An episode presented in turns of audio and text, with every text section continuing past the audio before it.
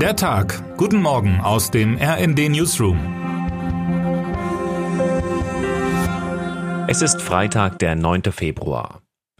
Wie verhält man sich dazu, wenn ein Scharfmacher, ein Spalter, ein Verschwörungserzählungen spielender Journalist ein Gespräch führt, das seit Februar 2022 trotz etlicher Anfragen kein einziger westlicher Pressevertreter bekommen hat? Wenn also Tucker Carlson den Mann interviewt, der die Ukraine unterwerfen und die etablierte Sicherheitsarchitektur Europas zerstören will. Hört man hin, was Wladimir Putin ihm zu sagen hat, oder schenkt man der erwarteten Propagandashow lieber erst gar keine Beachtung? Seit heute am frühen Morgen deutscher Zeit ist das Video online. Ich habe es noch nicht gesehen, aber ich weiß, was mich erwartet, wenn ich es mir am Vormittag näher anschaue.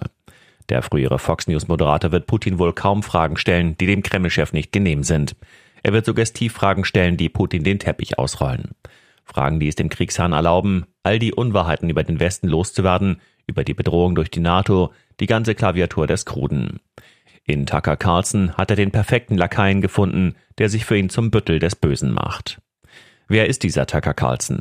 Mein Kollege Matthias Schwarzer porträtiert den Moderator als Trumpisten und notorischen Lügner.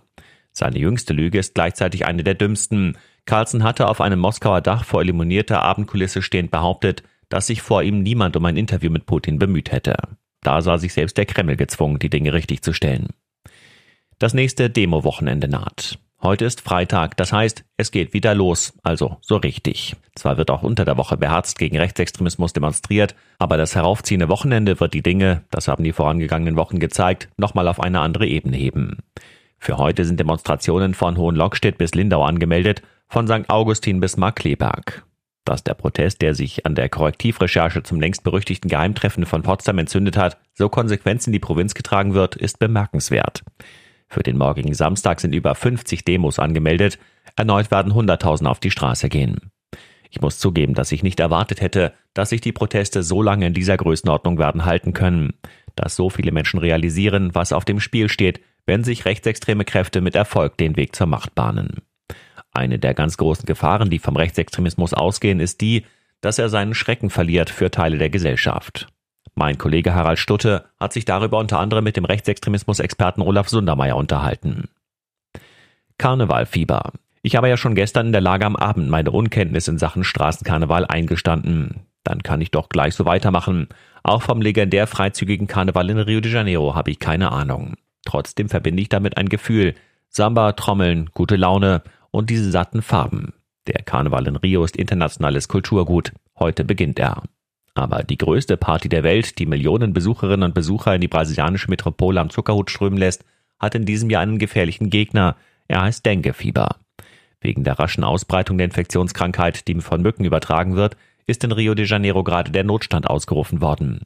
Regenfälle und hohe Temperaturen haben die Mückenpopulation explodieren lassen und jede ist eine potenzielle Trägerin des Erregers. Der Karneval soll stattfinden, aber die Unsicherheit tanzt mit in den Straßen Rios. Immerhin das, im Rheinland ist es zwar auch nass, aber dann doch viel zu ungemütlich für die Gelbfiebermücke. Wer heute wichtig wird. US-Präsident Joe Biden empfängt am Nachmittag Ortszeit den deutschen Bundeskanzler Olaf Scholz im Oval Office zum Vier-Augen-Gespräch.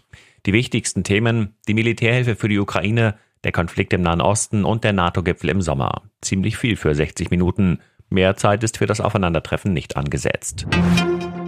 Und damit wünschen wir Ihnen einen guten Start in diesen Tag. Text Marco Nehmer, am Mikrofon Sönke Röhling. Mit rnd.de, der Webseite des Redaktionsnetzwerks Deutschland, halten wir Sie durchgehend auf dem neuesten Stand. Alle Artikel aus diesem Newsletter finden Sie immer auf rnd.de slash der Tag.